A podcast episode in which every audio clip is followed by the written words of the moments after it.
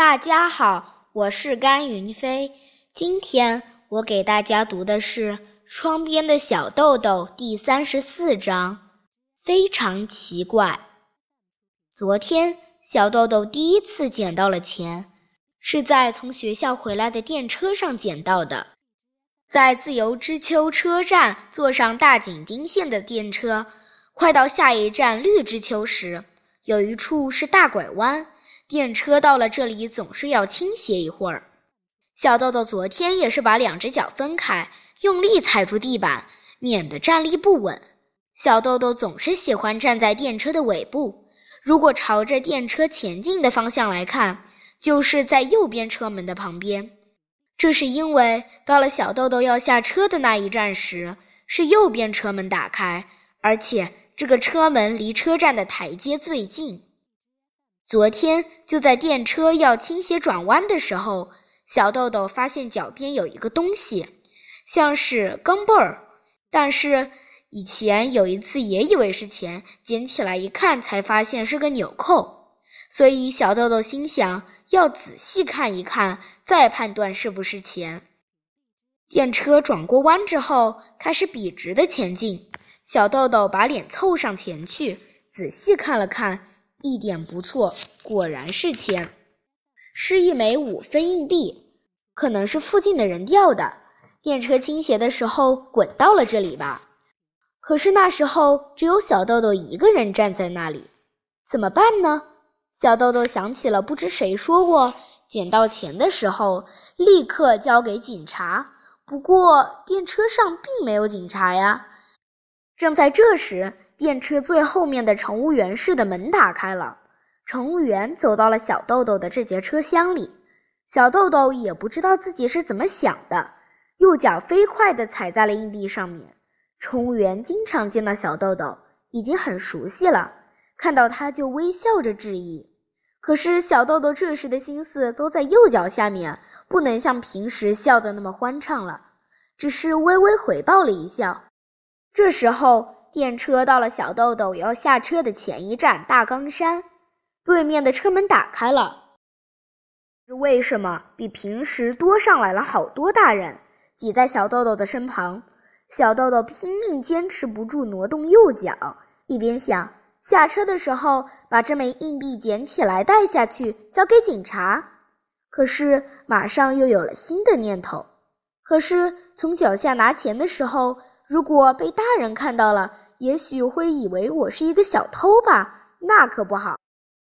当时的五分钱可以买一小盒饴糖或者一块巧克力，在大人看来并不是什么大数目，但对小豆豆来说却是一大笔钱。他不由得非常担心。对了，我可以小声说：“哎呀，我的钱掉了！”这可得捡起来，然后再捡起来。那大家就会以为是我的钱了，但是立刻又觉得不妥。如果我这么说的时候，大家都朝我这儿看，也许会有人说那是我的钱，那就很可怕了。左思右想的结果是在电车快到站的时候，小豆豆蹲下来，装作系鞋带，悄悄捡起了那枚硬币。小豆豆满头大汗。手里握着那枚五分钱的硬币，站到了月台上，不由得很疲惫了。而且，如果从这里走到很远的警察亭去交这枚硬币，回家就要很晚了，妈妈会担心的。所以，小豆豆一边咚咚地走下车站的台阶，一边认真地想着。终于想出了一个办法：今天先谁也不告诉，明天把钱带到学校去，和大家商量一下该怎么办。而且。学校里还没有别的孩子捡到过钱，一定要给他们看看，这就是我捡到的钱。接着，小豆豆开始考虑藏钱的地方。如果带回家，妈妈也许会问：“咦，这是怎么回事？”所以不能带回去。于是，小豆豆钻进了车站旁边的小树林里。藏在这里的话，谁也不会看到，而且好像不会有人进来，是个很安全的地方。小豆豆用木棒挖了一个小坑，把那枚珍贵的五分硬币放到坑的正中间，然后盖好土，又找来一块样子特别的石头放在上面作为标记。忙完之后，小豆豆走出小树林，急急忙忙地赶回家。平时，小豆豆总是不停地说着学校的事情，总要妈妈提醒说到睡觉时间了才肯罢休。但是那天晚上，小豆豆没怎么说话，就早早的睡了。一觉醒来，到了今天早上，他感觉有一件非常重要的大事情。小豆豆立刻想起了自己秘密埋藏的宝贝。不由得激动万分。小豆豆比平时早一点出了家门，一边和洛基玩着赛跑游戏，一边钻进了小树林里。找到啦！找到啦！昨天小豆豆放的那块用来做标记的石头，还好好的待在原来的地方。小豆豆对洛基说：“给你看一样好东西。”说着，小豆豆移开石头，把坑挖开。但不可思议的事情发生了。那枚硬币已经消失得无影无踪，小豆豆还从来没有遇到过这么奇怪的事情：被别人看到藏钱的地方了，还是石头移动了？